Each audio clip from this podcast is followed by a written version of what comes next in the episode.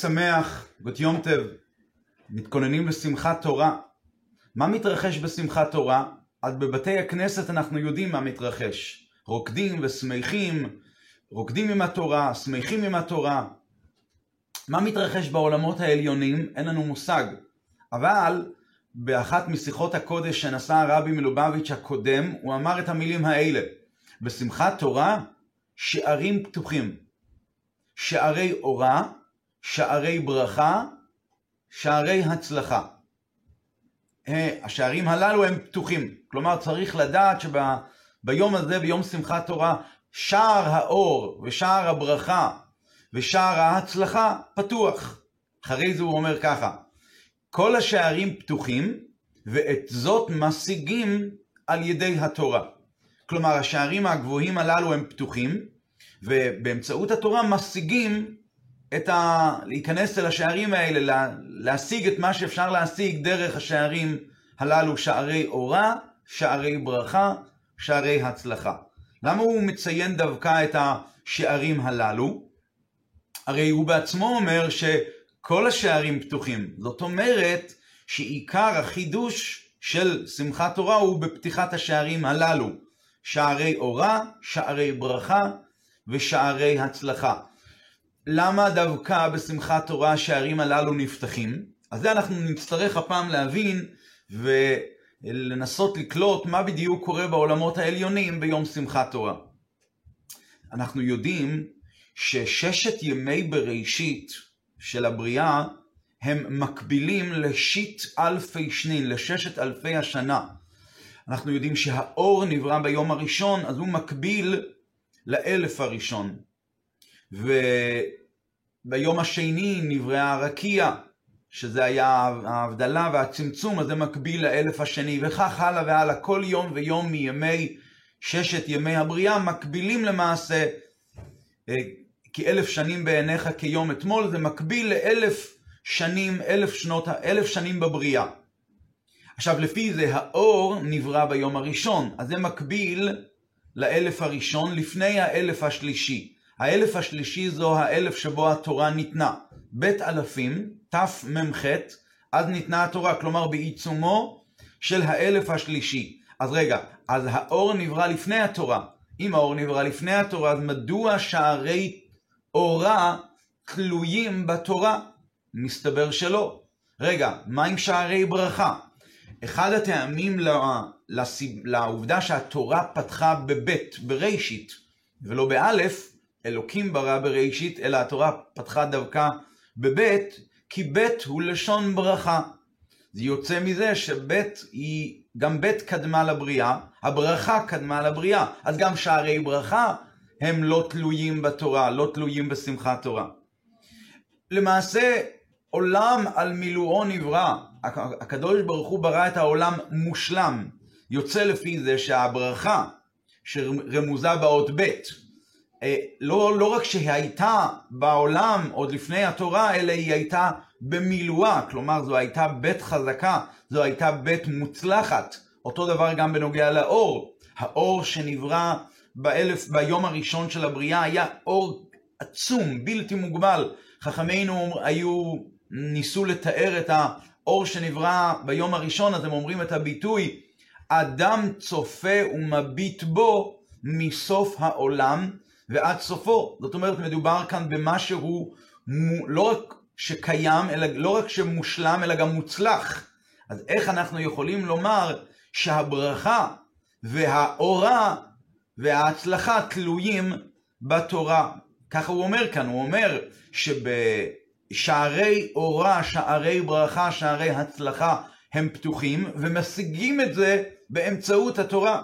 למה משיגים את זה באמצעות התורה? שערי אורה וברכה והצלחה כבר היו עוד לפני התורה לכאורה. אלא מה? לכאורה יכולנו להסביר שהשלימות של הבריאה ביחס לעצמה, ביחס לנבראים, אה, היא באמת שלימות, אבל שלימות מוגבלת. ולכן היא שלימות לא אמיתית. וכי, כי השלימות הזאת של הבריאה היא ביחס לנבראים. היא ביחס לאנשים שנבראו והברואים שנבראו. ביחס אליה יש אור ויש ברכה ויש הצלחה. ולכן אומרים ששערי אורה וברכה אפשר להשיג על ידי התורה, כי כאן אנחנו מתכוונים לא סתם לאור שהוא ביחס לנבראים, אלא מתכוונים לאורה ולברכה אמיתיים, בשיא השלמות שלהם, כלומר מצד הבורא עצמו, לא בלי קשר להסתכלות על הנבראים. אנחנו, הרי, אנחנו יודעים ש... ו- וזה, וזה ניתן להשיג דווקא באמצעות התורה. כי התורה, מתן תורה ונתינת התורה לעמו ישראל פה בעולם הזה הגשמי, הסירה סוג של חסם, סוג של מחיצה, שהייתה בין העליונים לבין התחתונים, לבין העולמות הנמוכים יותר. בא מתן תורה והסיר את המחיצה הזו, כמו שנאמר, וירד השם על הר סיני, ואל משה אמר עלה אל השם. כלומר, המחיצה הזו, ההפרדה הזאת בין גשמיות ורוחניות, היא התבטלה באמצעות התורה, ועכשיו אפשר להשיג את הברכה ואת האורה כמו שהם באמיתתם מצד משקפי הבורא כביכול, בלי קשר לקיבולת, לכלי קיבולת של הנבראים. ככה יכולנו להסביר. אבל ההסבר הזה הוא לא הסבר מושלם, מהסיבות הבאות. א', לפי ההסבר הזה, מכיוון שבאמת העניין הכללי של אורה וברכה, כמו שהם מצד עצמם קיימים גם בלי התורה. אז בשיחה הוא היה צריך להדגיש שעל ידי תורה משיגים את האורה ואת הברכה כמו שהם לגבי שלימותו של הבורא, כמו שהם במשקפי הבורא בלי קשר לנבראים. זה מה שהיה צריך להדגיש כאן. ושנית, אנחנו יודעים שלמה קובעים, למה נקבע שמחת תורה בשמיני עצרת? למה החליטו לעשות את זה בצורה כזו שחוגגים את שלימות התורה, את אה, הסיומת של בראשית, אה, התחלת בראשית והסיומת של וזאת הברכה, דווקא ביום השני בחוץ לארץ, בשמיני עצרת, שמיני עצרת ושמחת תורה. בארץ זה בחג אחד. למה לא לקבוע את זה בחג השבועות? יכלו לסדר בצורה כזו שנתחיל את בראשית משבת אחרי שבועות ונסיים את אה, וזאת הברכה בחג השבועות. אז זו שאלה ידועה. בפועל לא סידרו את זה בצורה כזו, והסיבה היא בגלל שהשמחה של שמחת תורה קשורה, אנחנו בעצם רצינו לחגוג כאן את הנתינת לוחות השניות שהיו ביום הכיפורים. ונתינת הלוחות השניות זה היה משהו מיוחד, זה היה כפליים לתושייה, זה היה סוג של נחמה רצינית, שבה הקדוש ברוך הוא בא ונתן תורה, נביאים וכתובים ומדרשים וכל העומק עומק של התורה דווקא ניתן באמצעות הלוחות שניות. ו... ולכן קבעו את זה בשמחת תורה, שזה בא בהמשך לחג הסוכות, בהמשך ליום הכיפורים. ו...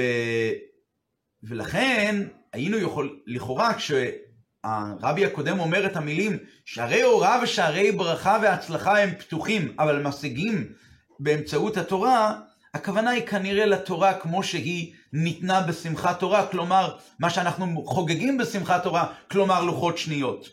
אז לפי זה, גם אם נאמר ששערי אורה, הכוונה היא שערי אורה כמו שהם ביחס לשלימות של הבורא בלי קשר לנבראים, זה כבר התחיל בלוחות ראשונות, בלוחות ראשונות כבר הוסרה המחיצה בין עליונים ותחתונים, ואז ניתן כביכול להשיג את האורה ואת הברכה, כמו שהם במשקפי הבורא כביכול. זה לא קשור דווקא ללוחות שניות. וכאן הוא אומר שבשמחת תורה, לוחות שניות, זה פתח את השערים, את, יש לנו את היכולת כעת, כאילו הוא אומר, יש לכם כעת את היכולת בשמחת תורה הקשור עם לוחות שניות, להשיג את האורה ואת הברכה ואת ההצלחה. מה פשר הדברים? אז כדי להבין את זה נקדים ונסרטט כאן קצת מה מתרחש פשוט פה למטה בעולם הזה בשמחת תורה. בשמחת תורה למעשה ישנם שלושה עניינים. תכף נגלה ששלושת העניינים האלה מקבילים לשערי אורה, שערי ברכה ושערי הצלחה. מה מתרחש בשמחת תורה? דבר ראשון, יש בשמחת תורה, אולי נסביר את זה קודם כל כמו שזה בחוץ לארץ, ששם זה בולט יותר, למרות שאותו דבר גם קיים בארץ ישראל, אבל לשם דוגמה, בחוץ לארץ יש לנו את שמיני עצרת, שזה היום האחרון של סוכות, שמיני של סוכות, ואז מגיע היום השני, יום טוב שני של גלויות. זה עניין אחד, יום טוב שני של גלויות, שבא כמובן בהמשך וכתוצאה מהיום טוב הראשון.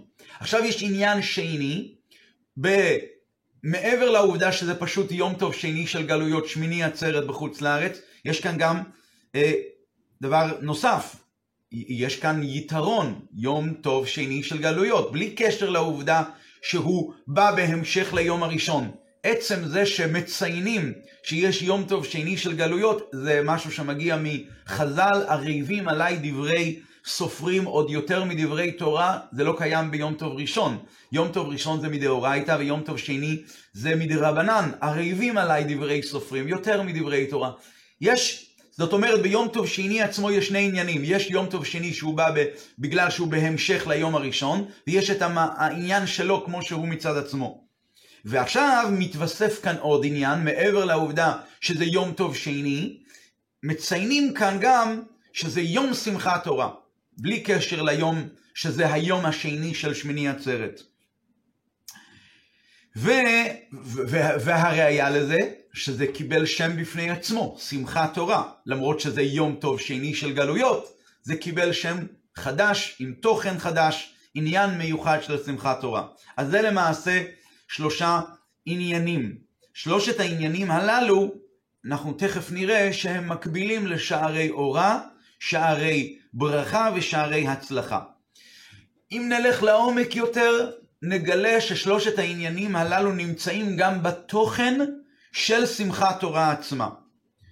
דבר ראשון, יום טוב שני שבא בהמשך ליום טוב ראשון. דבר, עניין שני, עצם המיוחד ביום טוב שני, שהוא ערבים עליי דברי סופרים יותר מדברי תורה, יש איזושהי חביבות מיוחדת ביום טוב שני, ואחרי זה הדבר השלישי שהוא למעשה מנהג ישראל, זה אפילו לא מדברי סופרים, זה מנהג ישראל, אין לו את המעלה לא של דאורייתא ולא של דברי סופרים, מנהג לעשות שמחה, הזוהר מציין את זה, ונוהגין למעבד, הוא מדגיש, ונוהגין, נוהגים למעבד עמה, עם התורה, חדווה ואיתקריית שמחת תורה. זה מנהג בלבד. אז יש לנו למעשה שלושה עניינים, דאורייתא, דברי סופרים, דרבנן ומנהג. הבה ונראה איך שלושת העניינים הללו קיימים בשמחת תורה. דבר ראשון, השם, פשוט שמחת תורה. השם, אנחנו שמחים עם התורה באופן כללי. התורה, מה זה התורה? לוחות. כשיהודי שומע את המילה תורה, מה הוא מיד שומע? לוחות ראשונות. בפועל, כמו שאמרנו, מתי קובעים את השמחת תורה, שמחים עם התורה, לא בלוחות ראשונות של שבועות, אלא בלוחות שניות, שקשורות ליום הכיפורים, שזה מקביל קצת, זה מעין דברי סופרים של התורה שבכתב עצמה. ובנוסף לעניין של השמחת תורה, יש גם המנהג הזה שיהודים, אוקיי, שמחים עם התורה. עכשיו, מעבר לזה, נוהגים היהודים, כמו שהזוהר אומר, למעבד עימה חדווה. עם ישראל נוהג, בנוסף לזה שזה יום שמח, הוא נוהג לעשות חדווה, נוהג לעשות שמחה עם התורה. מכיוון שכמו שאמרנו, אם הדבר נראה קצת נמוך יותר על האמת, האמת היא שהמנהג הזה מגיע לרמות גבוהות ביותר, עוד יותר מדברי סופרים ועוד יותר מדברי תורה. עוד יותר מדברי תורה, וכמו שאמרנו, דברי סופרים ערבים מדברי תורה, אז המנהג הוא עוד יותר ערב אפילו מזה.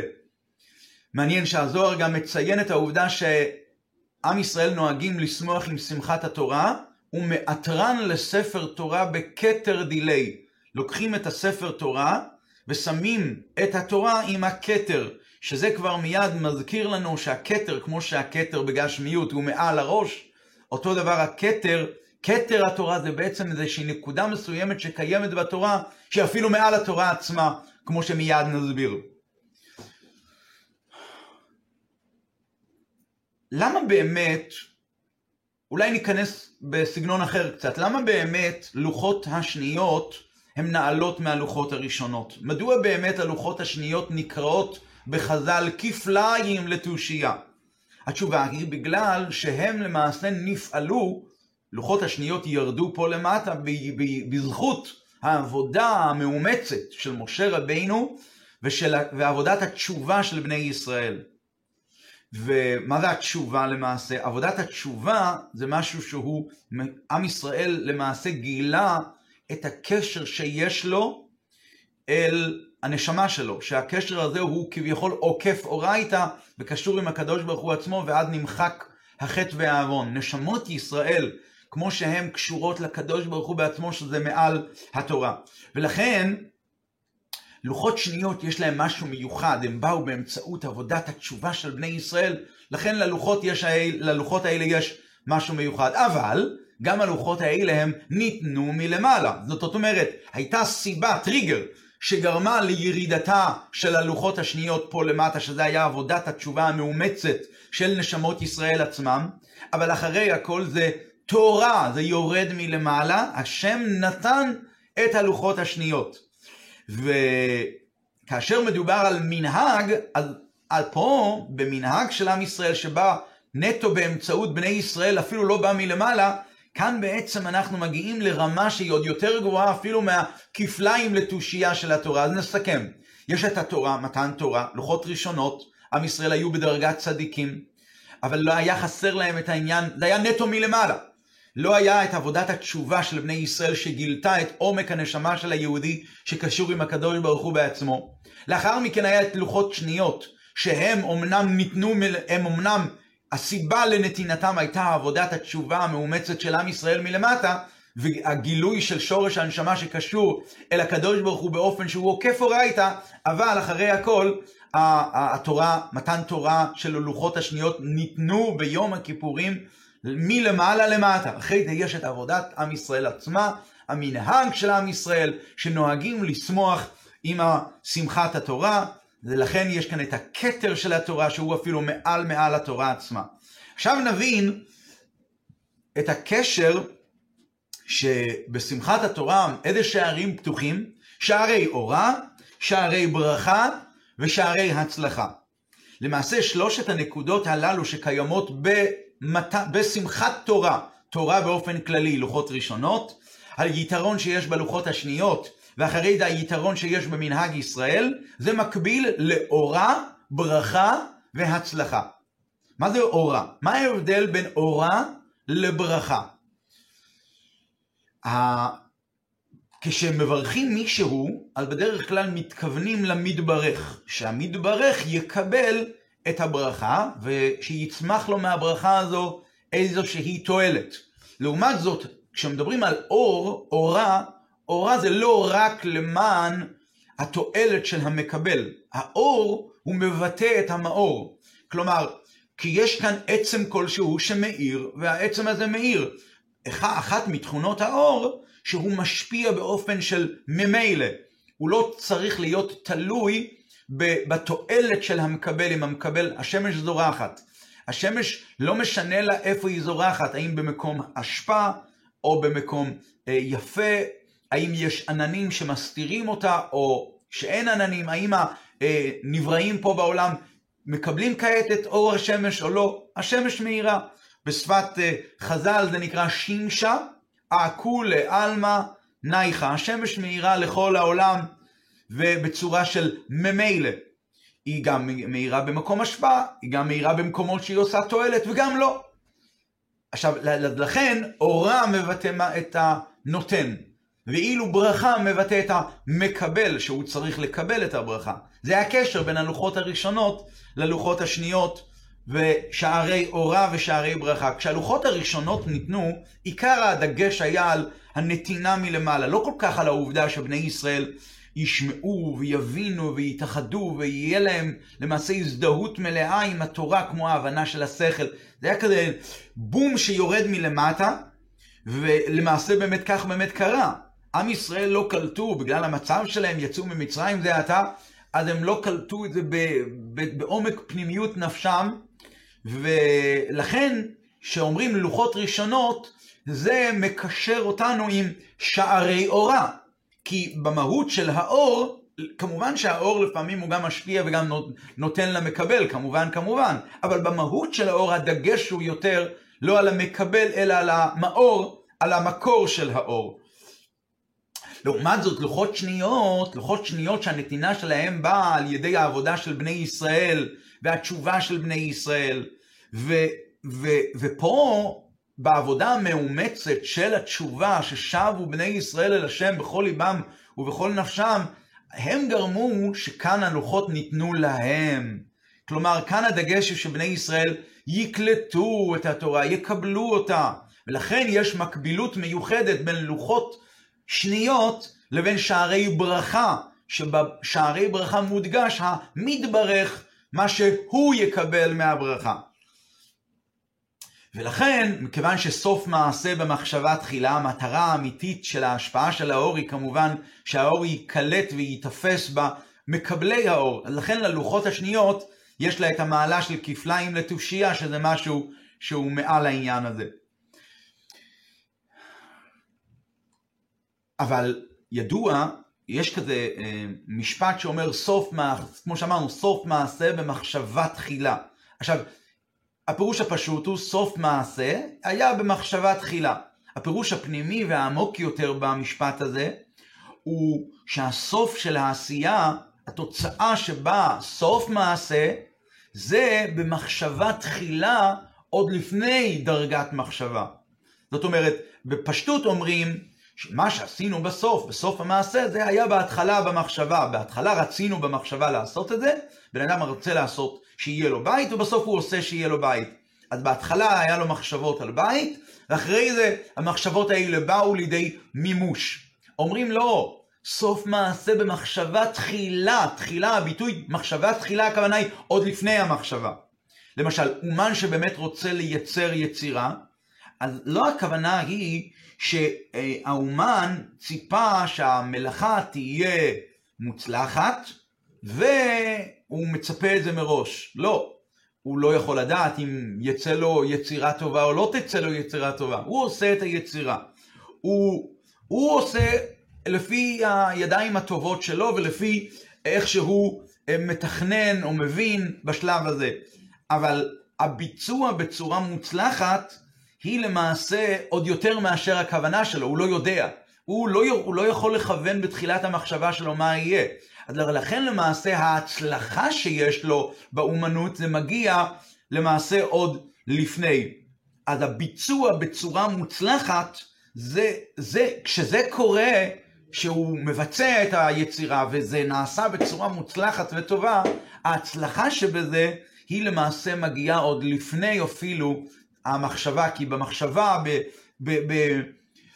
במשבצות המחשבה, הוא לא יכול לתכנן את ההצלחה שבזה, אבל כשההצלחה מגיעה, וכשהוא מייצר בפועל ורואה הצלחה, זה מגיע הרבה לפני כן. ולכן אותו דבר גם כן כביכול בהצלחה האלוקית של הקדוש ברוך הוא, כביכול. הקדוש ברוך הוא רוצה שיהיה לו דירה פה בעולם הזה, שעם ישראל יקיים את התכלית והכוונה, ושזה יהיה בהצלחה. אז למעשה, ההצלח, הרצון הזה של הקדוש ברוך הוא וההצלחה שבזה, זה עוד יותר נעלה עוד מאשר המחשבות הראשונות כביכול של הקדוש ברוך הוא על הבריאה עצמה. זאת אומרת, בוודאי כמובן שהדירה תהיה מוצלחת ותהיה טובה, זו הייתה הכוונה. אבל, זו הייתה הכוונה, אבל כשאומרים אה, סוף מעשה במחשבה תחילה, הקדוש ברוך הוא רצה את העולם הזה, העולם המעשי, וזה היה בתחילה, במחשבה תחילה. אז אפשר להסביר, הקדוש ברוך הוא רצה את, המ, את העולם המעשי הזה, שיהודים בו יבואו בבחינות המעשה שלהם, ויקיימו מצוות מעשיות, ועל ידי זה יקדשו את העולם, וזה היה במחשבה תחילה. אבל אם אנחנו אומרים, לפי הפירוש העמוק יותר, מחשבה תחילה עוד לפני דרגת מחשבה, עוד לפני המחשבות כביכול והרצונות, איך שיהיה בני ישראל יעשו פה את העבודה של הקדוש ברוך הוא רוצה מהם עוד לפני, שם היה ההצלחה של בני ישראל. סוף מעשה במחשבה תחילה עוד לפני, עוד לפני דרגת מחשבה. עכשיו לפי זה, עכשיו נבין את הקשר למנהג ישראל, שמנהג ישראל הוא קשור אל שערי הצלחה. אמרנו, לוחות ראשונות הן קשורות אל שערי אורה.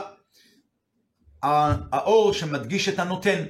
שערי ברכה הן קשורות אל לוחות שניות שבאו באמצעות התשובה, שזה המקבל, עם ישראל המתברך, שערי ברכה. ומה עם שערי הצלחה? שערי הצלחה הן קשורות אל מנהג ישראל. מנהג ישראל הוא כבר עמוק יותר. הוא עמוק יותר מלוחות ראשונות, ועמוק יותר מלוחות שניות, ועמוק יותר מלוחות ראשונות, וגם עמוק יותר מהמעלות שקיימות בלוחות שניות. מה באמת ההסבר בזה?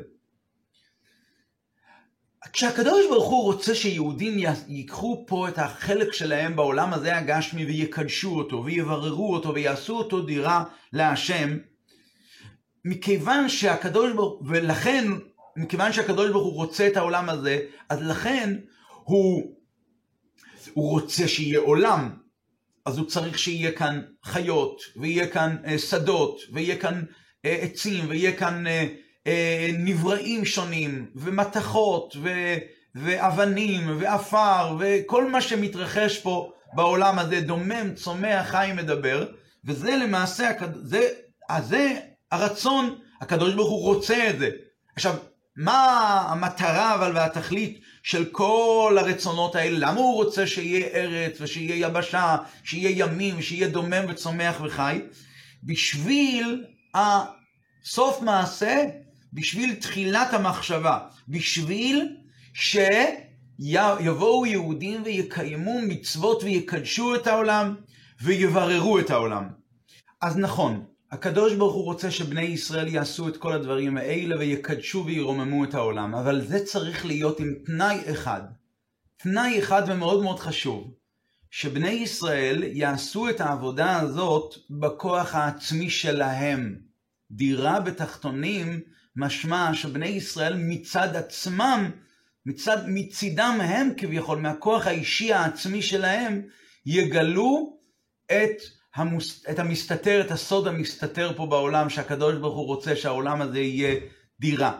אז עכשיו ככה, יוצא דבר מעניין. הרצון של השם בעולמות, גם הרצון הראשוני, שיהיה עולם, אחרי הכל, כל עוד בני ישראל לא עשו את זה מצד עצמם, זה עדיין לא משלים את הכוונה האלוקית.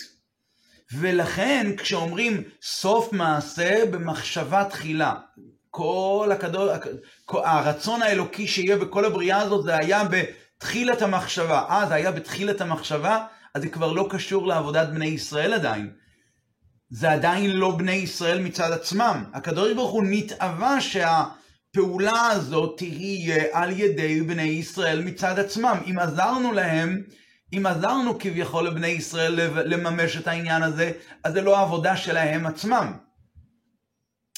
ולכן, כשאומרים תחילה, סוף מעשה במחשבה תחילה, מתכוונים לומר שיש כאן איזשהו תחילת המחשבה של הבריאה, משהו שמסתתר וחייב להישאר נסתר, מעל מעל התחילת המחשבה, מעל הרצון הראשוני של הקדוש ברוך הוא בבריאה. וזה יגיע על ידי, על ידי בני ישראל מצד עצמם. כי אז, כשהדבר הזה, הדבר הפנימי הזה כל כך מסתתר ולא מתגלה, אז עם ישראל באמת עובד מצד עצמו. כי אז הכוונה האלוקית הזאת לא משפיעה למטה, לא מגיעה למטה. ואז הדירה נעשית כולה על ידי בני ישראל בכוחם הם, ואז הם מממשים את התחילת המחשבה שהיה עוד לפני כל הבריאה כולה, לפני התחלת הבריאה. ואז זה הרעיון של ההצלחה שאמרנו מקודם. אותו אומן שלא יודע איך זה יהיה בפועל כביכול, אבל כשיש לו את ההצלחה בדבר, זה היה עוד לפני הכל. וההצלחה הזו, מכיוון, שמה, מכיוון שהיא לא נמצאת אפילו בתחילת המחשבה, זה דבר שהוא הרבה יותר נעלה ומרומם אפילו מהרצון, זה לא יכול להתגלות, זה לא יכול לבוא לידי גילוי ברצון הגלוי של הקדוש ברוך הוא בעולמות. זה משהו עצמי בעצמיותו של הקדוש ברוך הוא כביכול, שלא בא לידי גילוי בכלל, וכשזה לא בא לידי גילוי, אז יש לו את היכולת שזה יתגלה דווקא על ידי בני ישראל מצד עצמם. והעניינים כמובן עמוקים ועדינים מאוד, ו...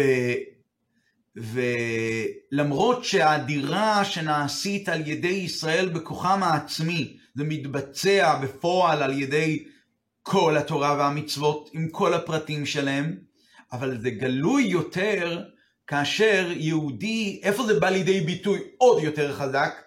כאשר היהודי לא מקיים את המצווה בגלל סיבה מסוימת, אלא אך ורק בגלל וציוונו, השם ציווה אותנו, לא בגלל שיש איזושהי סגוליות במצוות, מצווה זו עושה לו משהו זה או משהו זה, שהכל נכון, לא בגלל זה, אלא בגלל וציוונו, כמו יש ביטוי ידוע, אילו נצטווינו או אפילו נצטווינו לחטוב עצים. לו היינו מקבלים כזה ציווי, גם כן היינו עושים אותו. וזה בא לידי ביטוי בצורה גלויה במנהגי ישראל. במנהגי ישראל אין עליהם ציווי מלמעלה. הם נובעים לחלוטין מהכוח של ישראל מצד עצמם. זאת אומרת, בברור שהקדוש ברוך הוא רוצה שישראל הם יקיימו את מנהגי ישראל, אבל הרצון הזה הוא רצון מוסתר. הוא רצון עוד יותר מוסתר מאשר הרצון לתורה ומצוות. הרצון לתורה ומצוות הוא רצון גלוי. באופן כללי, שיהיה תורה ומצוות לעם ישראל, ואילו מנהגי ישראל זה משהו כל כך נעלה ופנימי ומסתתר, שאין עליו בכלל ציווי. וזה ההסבר למנהג שאנחנו נוהגים לעטר, כמו שהזוהר אומר, פנימיות התורה, לקחת את התורה ולעטר אותה, לעשות איתה שמחה, ולהגיע לכתר דילי, לכתר. כתר תורה הוא נעלה יותר מאשר מאשר התורה עצמה, וזה נעלה יותר אפילו מאשר הלוחות שניות, כי כמו שאמרנו, בלוחות שניות ההדגשה באמת הייתה על קבלת בני ישראל מצידם, הם מקבלים את זה, אבל בכל זאת זה ניתן מלמעלה, זה דומה לברכה שאמרנו מקודם, ששערי ברכה מקבילים ללוחות שניות. מה זה ברכה? ברכה היא כמובן לתועלת המתברך, אבל סוף כל סוף היא מגיעה מהמברך. ולכן זה עדיין למרות זה לא סוף מעשה שמגיע, שמגלה את מחשבה תחילה. אבל על ידי שבני ישראל סוף מעשה, סוף מעשה על אמת, באים יהודים ולוקחים מנהג לשמוח עם התורה, אחרי שהיא כבר ניתנה מלמעלה, באים ושמחים איתה, זה מקביל לשערי ההצלחה, וזה דווקא בסוף מעשה אחרי העשייה. ואז הוא מגיע אל המחשב, סוף מעשה. במחשבה תחילה הוא מגיע אל מה שהיה עוד קודם למחשבה, עוד מעל מעל תחילת המחשבה, וזה מתגלה ב... זה השערי ההצלחה שמתגלים בשמחת תורה.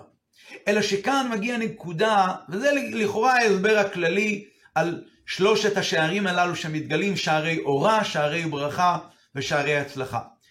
כאן מגיעה שאלה שמתעוררת, אם באמת המיוחד בשמחת תורה היא ההצלחה, ואילו האורה והברכה הם קיימים גם בלוחות ראשונות, בשבועות, או בלוחות שניות ביום הכיפורים, אז למה הוא אומר בשיחה ששערי אורה ושערי ברכה ושערי הצלחה קשורים דווקא לשמחת תורה? היה צריך לומר שערי הצלחה הם פתוחים בשמחת תורה. אז התשובה היא כאן ניכנס לנקודה עדינה מאוד ועמוקה מאוד. נגיד את זה ממש בקצרה, כי הרעיון הוא עמוק ודורש המון הסבר, אבל ממש בקצרה. אנחנו רואים שעל ידי שיהודי עובד כמו שצריך ומתייגע בלימוד תורה, אז מתווסף משהו בתורה. מחדשים בתורה, יש חידושים, חידושי תורה. כמו שהזוהר אומר, שצריך להפש עליה, להגדיל אותה, שכל יהודי מצווה לחדש משהו בתורה. חידושי תורה. אותו דבר גם בנוגע למנהגי ישראל. על ידי מנהגי ישראל, אותם מנהגי ישראל שהם באמת מנהגי ישראל, מה קורה? מנהג ישראל תורה הוא. אז למעשה ישראל נוהגים במנהג מסוים, וזה נוסף משהו לתורה. רגע, נכון, אולי באמת יהודים יכולים לחדש משהו בתורה, בגלל שהשורש של הנשמה שלהם הוא ממש קשור בקדוש ברוך הוא שמעל התורה כביכול. אבל איך הדבר הזה הופך להיות לחלק מהתורה? איך החידוש הזה, ובפרט כאשר מדברים על חידוש של מנהג, הופך להיות תורה ואומרים, זה חלק מהתורה, מנהג ישראל, תורה הוא. זאת אומרת, לא רק שחייבים לבצע את הגזירות ואת התקנות ואת המנהגות ואת המנהגים שחכמי ישראל חידשו, אלא אפילו מנהגים שהם לא קשורים לבית הדין הגדול שהיה בירושלים, מנהגי ישראל, כמו העניין הזה של שמחת תורה, שלא מופיע באף מקום, העניין הזה, שאלה הוא רק מנהג ישראל, נוהגים ישראל, איך זה הפך להיות תורה? איך זה הפך להיות לחלק מהתורה? אפשר להגיד שזה איזשהו עניין מסוים שמתרחש בעקבות הקשר העצמי של יהודי אל הקדוש ברוך הוא בעצמו. אבל למה זה הופך להיות חלק מהתורה? אלא מה? כי בתורה עצמה, בתורה יש שתי בחינות. יש את התורה כמו שהיא חוכמתו של הקדוש ברוך הוא, רצונו של הקדוש ברוך הוא. באמת מהבחינה הזו, אז התורה בנויה בצורה כזו, שיש חלק מהעניינים שמתחדשים בתורה על ידי ישראל. אחרי זה יש עוד עניין בתורה. התורה היא חלק בלתי נפרד מהקדוש ברוך הוא בעצמו. היא שורשה של התורה, היא בעצמותו יתברך. ומצד העניין, מצד הבחינה הזאת, יכול מנהג ישראל להפוך להיות לחלק מהתורה.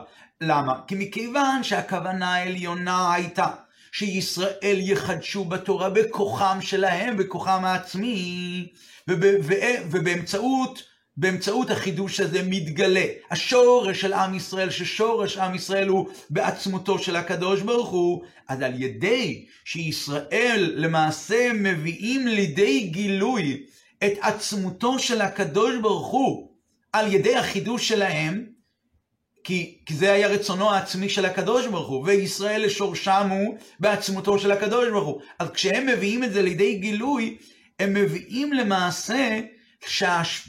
להשפעה, לתת שפע בתורה. זה קצת מזכיר מאמר חז"ל עמוק, שדורש הסבר ולא כאן המקום, אבל זה לכאורה הנקודה. כתוב שדוד היה מחבר תורה שלמעלה בקדוש ברוך הוא כביכול.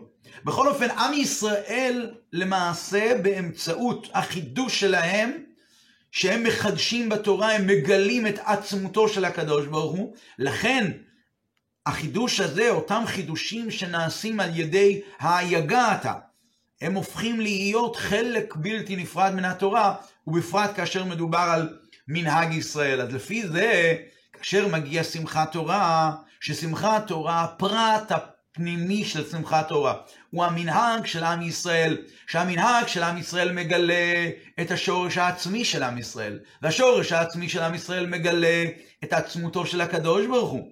אז למעשה, עכשיו נבין למה גם שערי אורה פתוחים וגם שערי ברכה פתוחים, כי, כי מה זה בעצם, המית... כשמדברים על עומק עומק העניין של אורה, אורה פירושו כל מה שנמצא במאור מאיר בצורה בלתי נסתרת.